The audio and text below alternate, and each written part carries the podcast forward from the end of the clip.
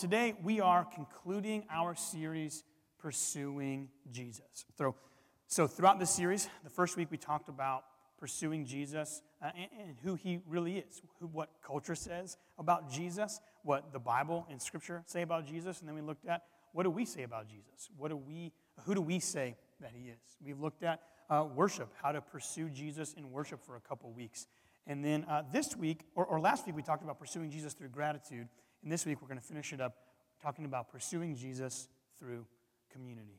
Now, uh, if you're like my family, you celebrated Thanksgiving last Thursday. And if you're not like my family and didn't celebrate Thanksgiving last Thursday, I don't know what's going on. You live in America. Like last Thursday was Thanksgiving. You should have celebrated it. But uh, a few years back, we uh, have someone in our extended family who decided that Thanksgiving is the same thing every year, and they don't really like the Thanksgiving meal, so they were going to try something non-traditional. They were going to go with something else. They were going to try and cook something else. So the family kind of caught wind of this on Tuesday before Thanksgiving. They heard that someone was preparing to cook salmon and sushi on Thanksgiving Day. And all of a sudden, everyone, rightfully so, revolted and said, absolutely not. We are not doing that. And then there was a mad dash to go to the store, buy a turkey, get it ready so we could have Thanksgiving dinner. You know, we are all different. We're all unique. We have our own desires, our own likes, our own dislikes. But I think we can all agree Thanksgiving is for turkey. Even if you don't eat turkey, that's what you have on Thanksgiving. Like, it's just, it's a universal truth, especially in our country. Well, we all have different giftings. We all have different talents. We're all have our, you know, different personalities and the different ways that God has made us. But there are a few things that we do all have in common. There are a few needs that every single one of us has. The need for forgiveness. It doesn't matter what our makeup is. It doesn't matter what our personality is. We desperately need the grace of God, and we need forgiveness. Another thing that we need is community. What we need is biblical community. We need to live in a church family, in a family of believers. Now, the church family, sometimes when we think of that, we simply think of coming to a building like this and a service like this, but there's all different types of church families. There are church families that meet in homes that are church families. There are church families that meet in small churches. There are large church families. There are medium-sized church families. There's all different types of church families, but every single one of us needs to be a part of a biblical community. A faith community. It's something that Scripture tells us to do. It's a command from Jesus, but also uh, whenever we're living outside of biblical community, we're living out of sync with what God has designed for us and how he's designed us to work. You know, throughout this series, we're talking about pursuing Jesus. How do we grow closer to Jesus? One of the ways that we grow closer to Jesus is by growing closer to others.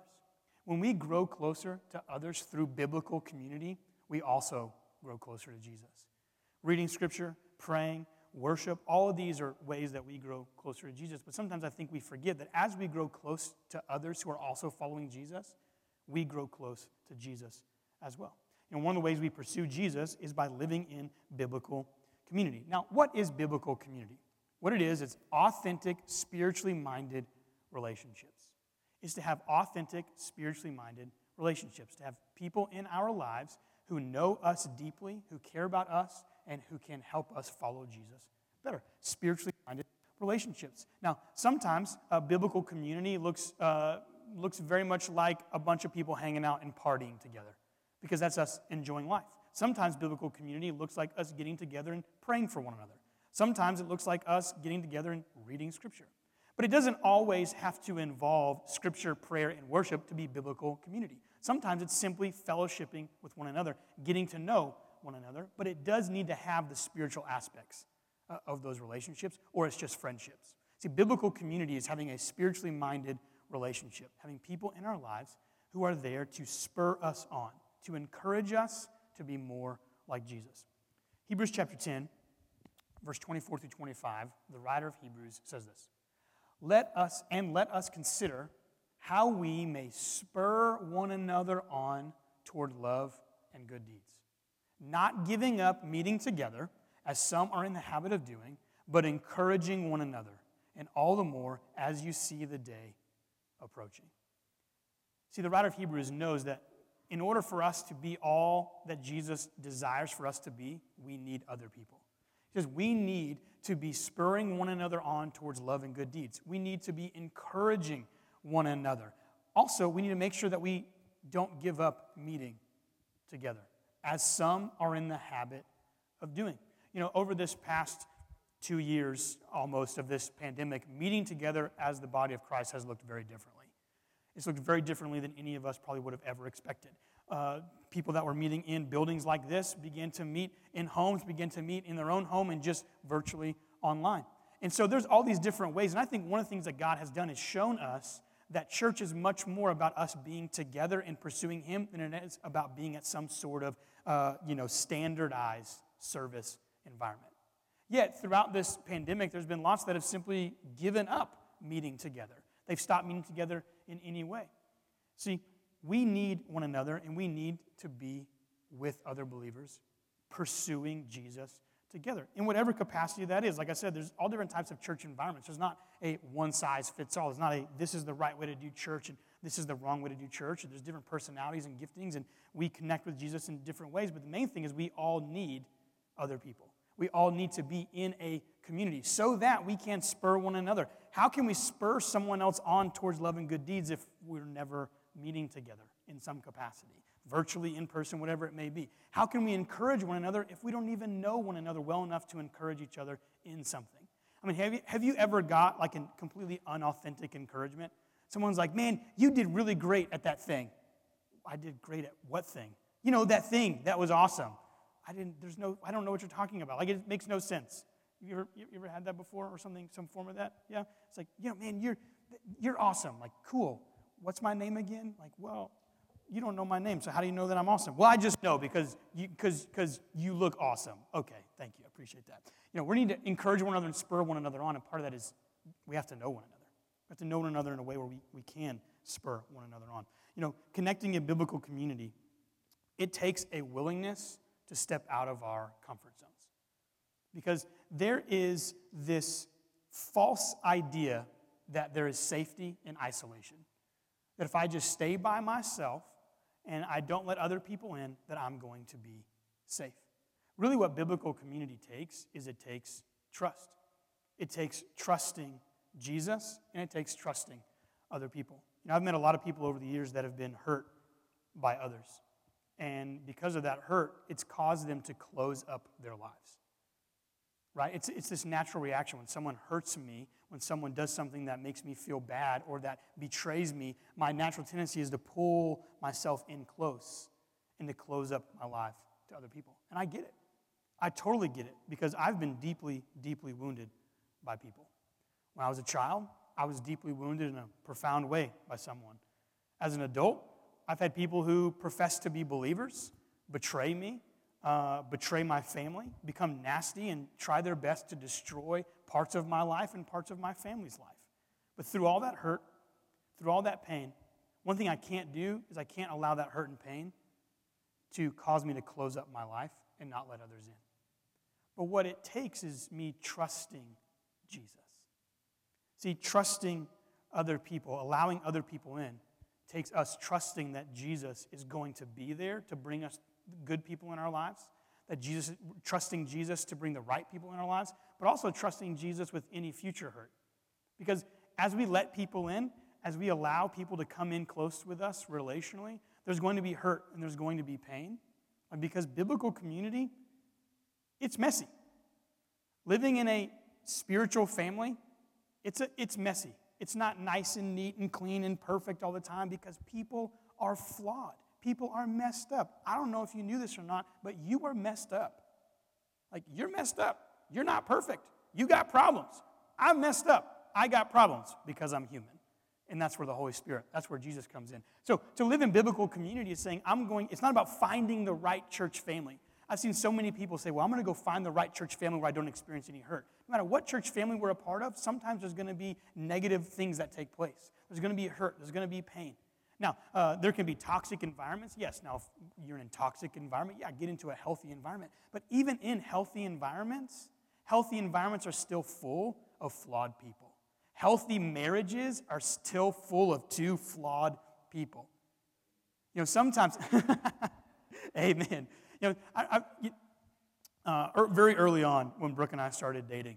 You know, uh, it became very apparent once we became engaged that life looked a little different than it did when we were dating. When we were dating, everything was great, you know, and roses and wonderful and rainbows and all life was great. Then you get engaged and you do this thing where you register for your wedding and you go into a, you know, a, a department store or a Target and they give you this little gun thing that you go around and scan all the things that you want other people to buy you, right? And this was Brooke and I's like first big fight. Because the first time we had to both agree on what we wanted other people to buy us to be in our house, and we could not disagree more on what belonged in our house. I had, you know, lived at home primarily, uh, even through college, because I went to college close to home. And so this was like moving out. This was my first, like, my place. So I had a vision of what my place looked like. And Brooke had a vision that my place was a stupid place to live and that no one should ever want all black, white, and chrome. Like, she's like, it's not a bachelor pad. We need some color. And I'm like, no, we don't. Just black, white, chrome. That's it. Like, that's everything, you know. So we had this big argument, this big discussion. I remember we came back, uh, I think it was to my parents' house, like after we had registered, and my parents were like, how'd it go? And we're like, we don't want to talk about it. We don't want to talk about it. It was terrible. And there was this point in time where we had this, y- y- this thought of, well, healthy couples don't fight like this.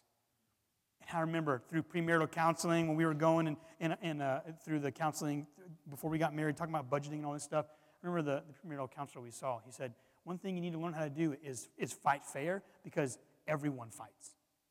Everyone gets in arguments. It's like, because it doesn't matter how healthy your marriage is, both of you are flawed, and so there's going to be disagreements, and you got to learn how to disagree well. I thought, hmm, that's true. Biblical community is the same way. When we live in a family of people, it's going to be messy.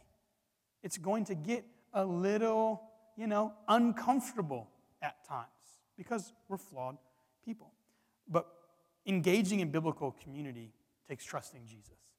That Jesus has told me I need other people, and he's going to use other people to help me become more like him. That's the way he's designed life to be lived. You know, if you don't like people, you know, maybe you're sitting at home today and watching, and you say, you know what, uh, I don't really like people at all, so I'm just going to sit at home and, and watch uh, church like from here until eternity and never talk to another person. I have a harsh reality that you should know. There are no hermits in heaven. When you get to heaven, you're going to be around other people because God designed us to live with other people. So we need other people in this life, and then we're going to spend eternity with other people. So we have to learn how to do it, and we got to learn how to do it well. See, church was never meant to be a service that we attend. Church was meant to be a community, a biblical family that we exist within. When we look at the early church in the New Testament, they didn't go to a certain place, hear a speaker, hear some songs, and then leave, and then go back and their only friends, their only uh, interactions were with people who weren't a part of that community. No, the church in the New Testament was this new family that formed. They ate together. They spent time together. They built relationships. And m- most of the time, this became their new family because to follow Jesus meant to leave their earthly family. Because their earthly family, their biological family, if they were following Judaism, to be a Christian meant you had to walk away from Judaism, and that meant you were disowned.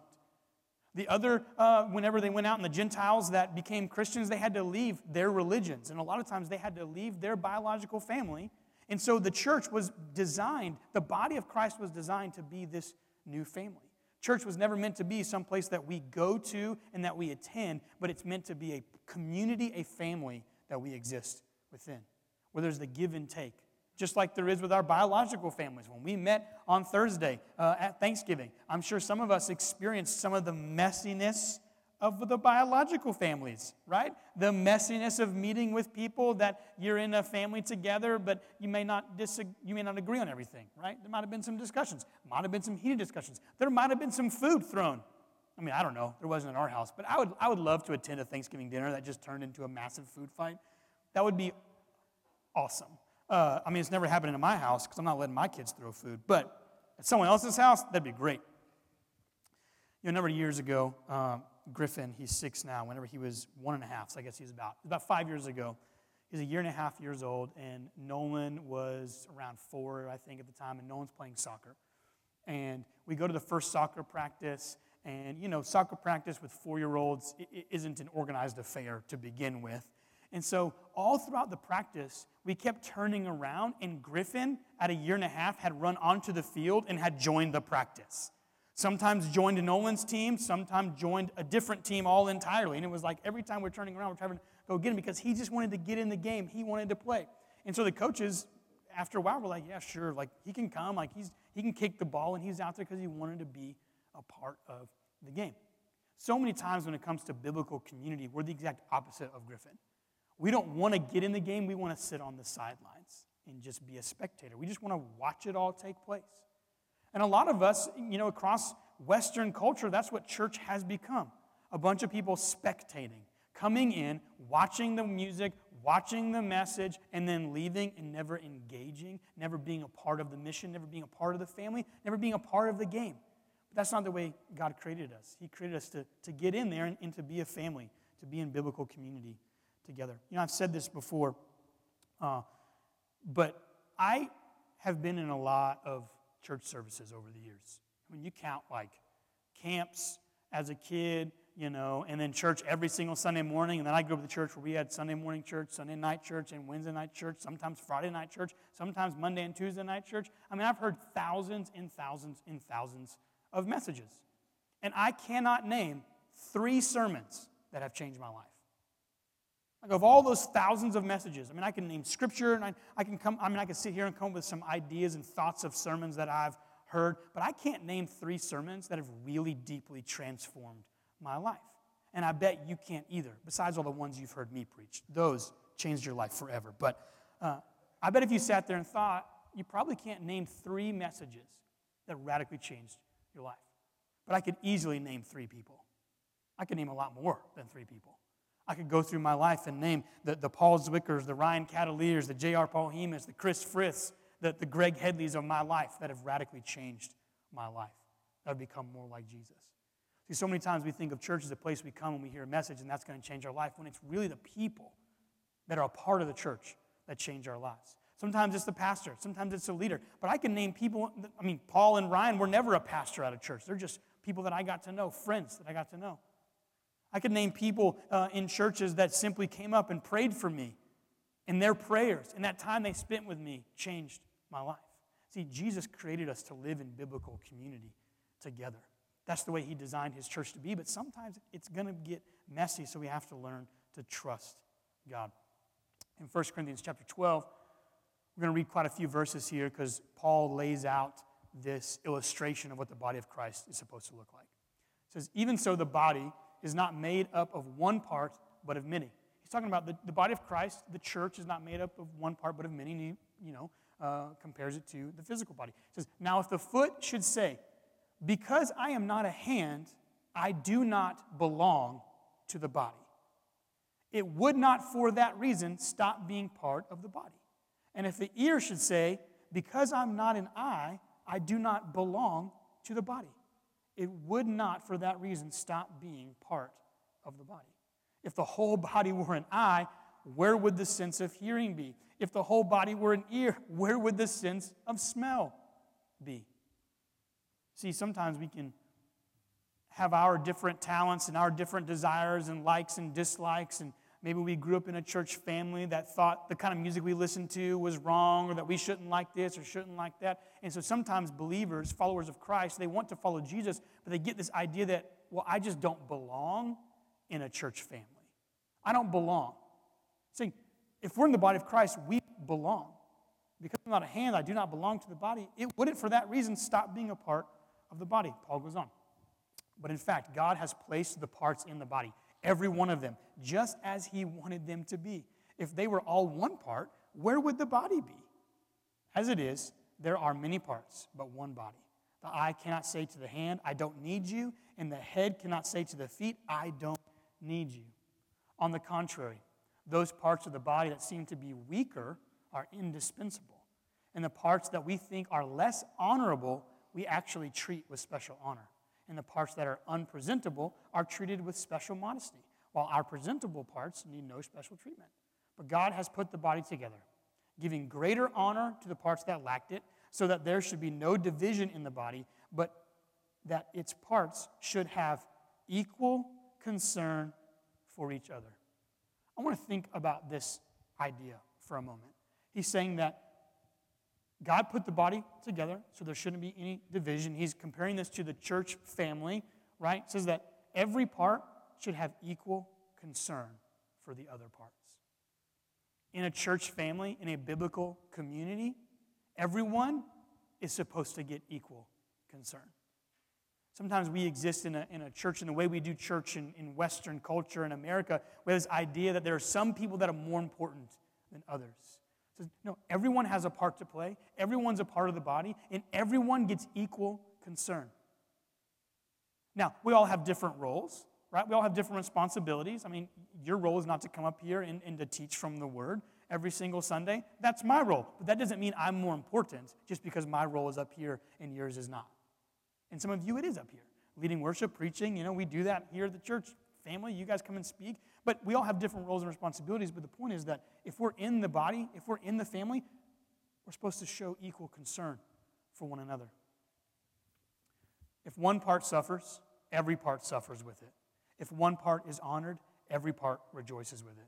Now you are the body of Christ, and each one of you is a part of it. To not live in biblical community would be to live out of sync with God's best for you.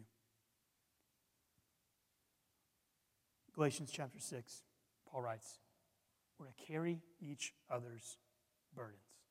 See, biblical community is messy because sometimes there are people that have burdens and it's really difficult to help them carry it. It's really difficult to help people carry their burdens. But Paul writes, we're to carry each other's burdens. Look, in this way, you will fulfill the law of Christ. It's like all the laws, the law of Christ, what it means to love one another. He said, we're going to fulfill that law if we carry each other's burdens. If anyone thinks there's something when they are not, they deceive themselves. If anyone thinks that they're more important than someone else, then they are deceiving themselves, because we're supposed to have equal concern. Each one should test their own actions. Then they can take pride in themselves alone without comparing themselves to someone else, for each one should carry their own load. We're to carry each other's burdens, but we're to carry our load as well. What he's saying is that we all have a part to play, and we're supposed to fulfill our part and do, you know, take care of our responsibility inside the family, and then helping others when they're in need. Because there's going to be a point in time where we need someone else. To be in biblical community, to pursue Jesus through community, is number one, is to be genuinely known. It's to be genuinely known. We're going to go through three things here of what it looks like to pursue Jesus through the church family, and why we need the church family, and what's uh, what all this looks like. The first one is to be genuinely known. Now, uh, you guys in the church family that are here, you know this. If you're new, uh, I work full-time outside the church as well, so I go to, you know, Zoom meetings like a lot of us do these days, working remotely. And uh, you can always, I can always tell, and even people in our, you know, uh, Zoom meetings and on our teams can always tell when someone enters the meeting that doesn't know everyone in the meeting. On my name, you know, uh, on my uh, my Zoom name, because the company I work for doesn't allow us to change our names, it says Nathaniel. Now, Nathaniel is, yes, my given name, but no one calls me Nathaniel. No one. So when com- someone comes into a meeting, they're like, hey, Nathaniel, uh, you're over the, the content writing, what's blah, blah, blah. Everyone kind of snickers like, you know, he's not Nathaniel. Like, that's not, he's not, gen- they don't know Nathan, obviously. They all call me Nate at work. Friends call me Nathan or Nate. They don't call me Nathaniel. When I get a sales call and they're like, is Nathaniel there? I said, no one lives here by that, no one goes here by that name, right? Oh, yeah, is, is Nathaniel Headley there? It's like, well, there's no one here that goes by that name, so see you later. Someone calls me, that's a friend. I say, hey, Nathan, hey, Nate, how you doing? And they can tell by my response how I'm really doing, because they genuinely know me. When my friends call me that know me well, hey, Nate, hey, Nathan, how you doing? Oh, I'm good. Like, nah, you you don't sound good. Like, are you really good? Like, what's you sound stressed. I can't tell you how many times I've been on a phone with a friend and just my simple responses, because they know me well, or I've been sitting across the table with some of you, and because you know me well, say, how's it going? How was your week? Yeah, it's pretty good. It's like, nah, what's really, you look tired. You look stressed. You look worried. What's really going on? Whenever we live in a biblical community, we're going to be genuinely known. See, the thing is, is the people in my life that know me well, they pick out those moments whenever what I'm saying and what I'm portraying are different because they want to help me. Right? Now, we're to carry each other's burdens. If I'm talking to someone and it's clear that they're stressed or they're worried or they're tired or whatever, and they say they're good, I can just take it at face value. It's like, okay, they said they're good, and just move on. Because I don't want to carry their burdens. I'm tired too.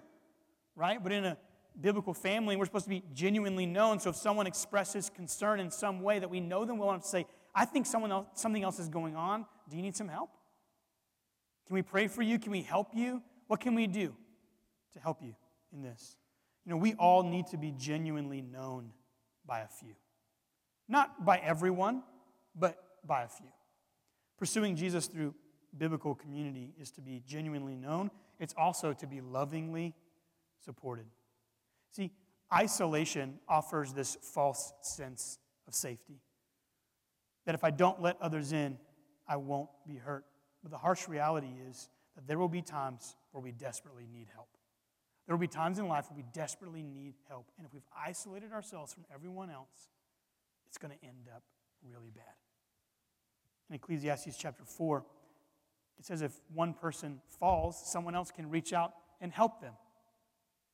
But it's a pity when someone falls and they have no one to reach out and help them. There's going to be times where we need one another. I listed a few of the one another's that are in Scripture. This is not an exhaustive list. This is just a few.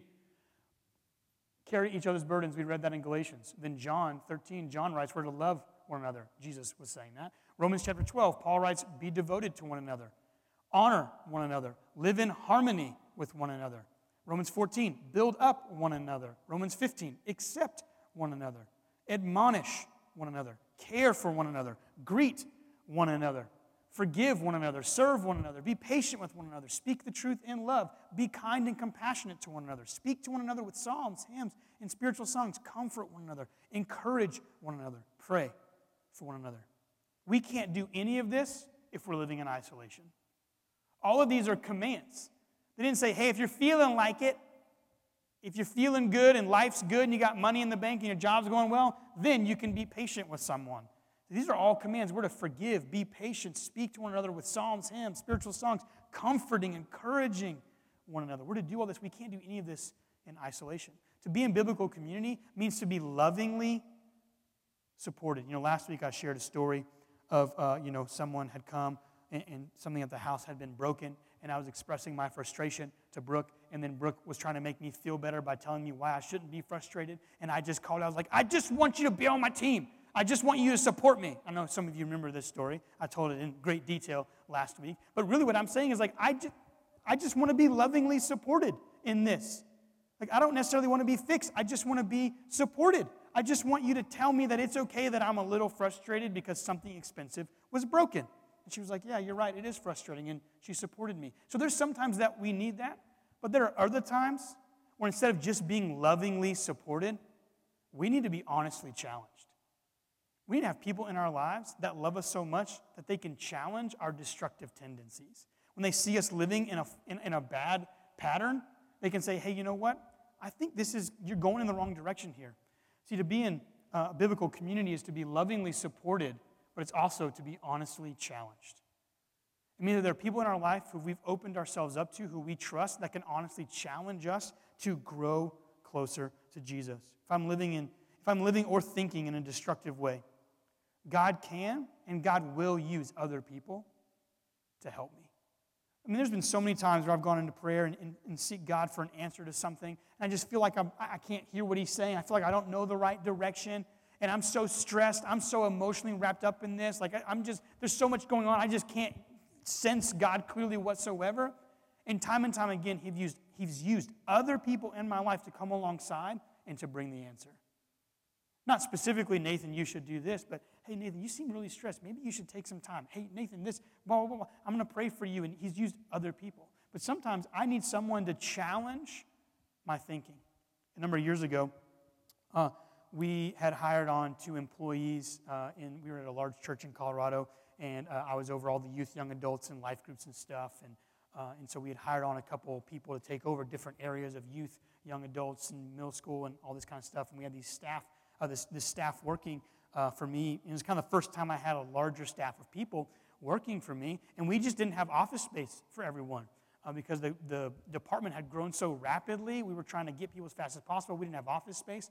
And so there was this room, like way on the other side of the church. I mean, hundreds of yards away from the main office. We thought, hey, we could turn that into an office and put a couple people over there.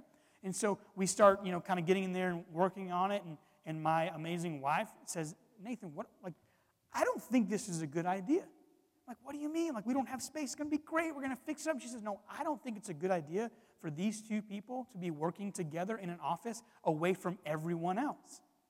And I was like, whatever. Like, it's fine. Like, it's gonna, they're great. It's going to be fine. And I just thought that in my own mind, like, I just thought, well, Brooks just, you know, it wasn't her idea or something. So this is why she doesn't like it. Like, she's just not supporting me. And I was like, yeah, and we had an argument about it, like multiple arguments. And I'm like, would you just let it go? Like, just let it go. They're going to work over there, and it's going to be fine. Like, this is no big deal. Like, you got to stop. And she's like, it's just, it's not going to work out well. And I thought she was challenging, you know, my authority, challenging my leadership and all this stuff, when really she was bringing a very heartfelt concern she had that I did not listen to. And I will tell you, she was one hundred percent right. And it turned disastrous. And it went really, really wrong, really quickly.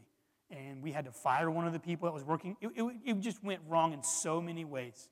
And she was right, months and months before. Sometimes we need people in our lives to challenge us, but we got to be willing to listen. Because I was not willing to listen. I thought, well, you're just challenging my authority. You're challenging my leadership. Like, I'm in charge. Like, you don't even work at the church. I'm doing this. And she's like, this is just a bad idea. It's just a bad idea. And she was right.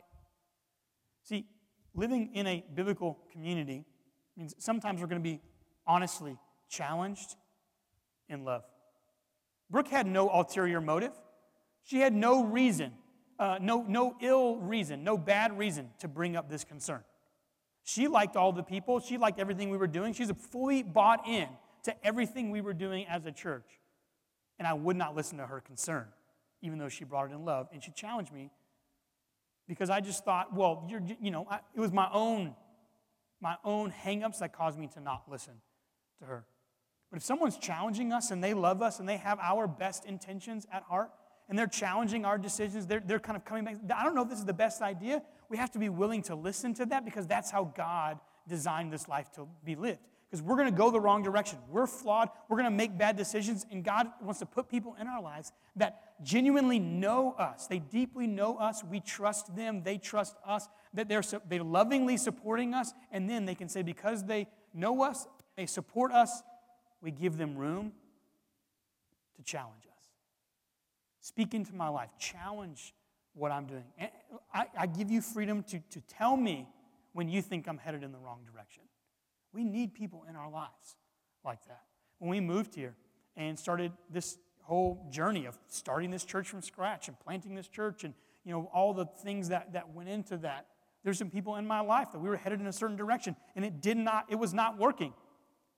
They came in and said, hey, Nathan, I know you have this plan and this approach, but have you thought about adjusting that approach? Because it doesn't seem to be working very well. And I just needed someone to say that so I could go, yeah, I think you're right. Let's go into prayer and let's figure this out because this is not going the way we had originally thought it was going to go. If we had kept going down that path, it wouldn't have worked at all, and we definitely wouldn't be standing here now three years later with all the pandemic and everything that went on. The way we were trying to do this would not have worked. So God had a different plan, but it took someone else challenging us. To pursue Jesus through community is to be genuinely known, to be lovingly supported, but also to be honestly challenged in love. Let's pray for a minute. Jesus, we're so grateful that you and your Holy Spirit guide us, shape us, and form us. We are flawed. We make mistakes. We're so grateful that you bring other people into our lives to help us get better. God, I pray that we would be a church family that pursues you with all that we have. We'd be a church family that knows one another, that lovingly supports one another, and that honestly challenges one another when we need to. God, we thank you that over and over and over and over and over again, through thousands of years, your body, your church, continues to thrive and grow all across this world. God, we thank you that no matter what times we're living in, no matter what's happening outside uh, uh, of our of this church family, outside the body of Christ, has never stopped your body from growing and thriving. I pray that our church family, we'd grow closer together. God, that we'd grow closer to one another. But as, as well, God, I pray that you would bring in the people in this community who need a family to support, love, challenge, and know them. In Jesus' name, amen. Amen. Amen. Would you grab the yellow connection card that's on the table or the seat in front of you? On the back of that connection card, it says, "My next right step this week, I will." Now, we've talked a lot about what it looks like to be in a church family. We've talked about what it looks like to deal with hurt, to deal with pain, to live in isolation. We've talked about genuinely knowing others, lovingly supporting others, honestly challenging others, and allowing them to do the same for us. So every week we, we look at the back of the connection card. We look at this idea of our next right step. We honestly believe, I, I firmly believe, every time we come together as a church family, God wants to share something with us, and he wants to lead us just to that next step with him. Not, uh, you know, in, in the Scripture it says that God orders our steps. He directs our steps, not our leaps.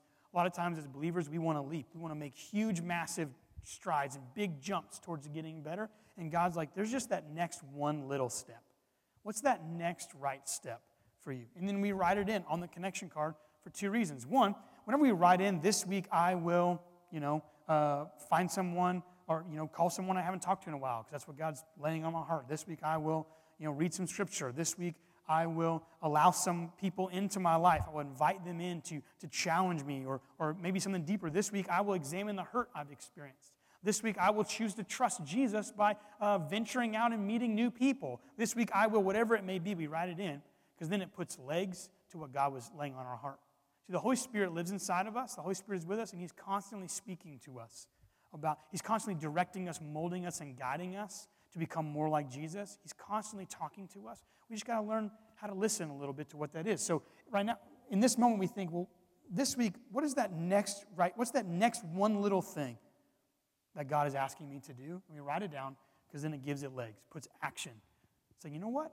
I think this is what God was directing me towards. And the second reason we write it down, second reason we write it down, is that our prayer team here, we read over these and we pray specifically for you. We pray for your, your spiritual journey. So wherever you're at, whatever that next step is, we get together and we pray that God would help you, would give you the strength and boldness to take that step, that God would comfort you, whatever it may be, and we pray for you. So we want to know what's going on in your life. We want to be praying for you. So you can fill that out. And then the next two things are, today I'm beginning my new life with Jesus, or today I'm restarting my life. You know, maybe you've come today, maybe you're uh, one of our family watching online, or maybe you're watching with family online, and maybe you just haven't really been following Jesus lately. You can make a decision, you know what, I'm going to restart my life with Jesus. I believe in Jesus, but I'm not following him. I'm just going to, I'm going to restart that. I'm going to, you know, put the proverbial, you know, uh, battery chargers. Now I lost the, oh my gosh, jumper cables. There you go. Appreciate you, Josh. I was like, wait, what are the jump? Like putting some jumper cables on my life with Jesus. I'm just going to restart it, because I've become dormant and I've, I've been sitting still for too long. I'm going to restart that. We want to know about it just because we want to pray for you. We want to know uh, where you're at in your faith journey so that we can pray for you. We believe that prayer is powerful. We believe that God uh, responds to prayer, so we want to know about it. And at the end of today, if you're online, you can submit those on the website. If you're here in the room, you can drop the connection cards in the little boxes on your way out. Uh, would you stand with me this morning? Heavenly Father, we just pray that you would continually help us become more like you. You would make us more like your son, Jesus, that we would become more loving than we ever have been. I pray we would go closer together as a church family, and that we would live on our mission as we leave this place, that we would be a positive impact in those around us. In Jesus' name, amen. All right, great to see you all today. Feel free to hang out, get some snacks and coffee, and uh, grab your children and uh, say hello before we leave.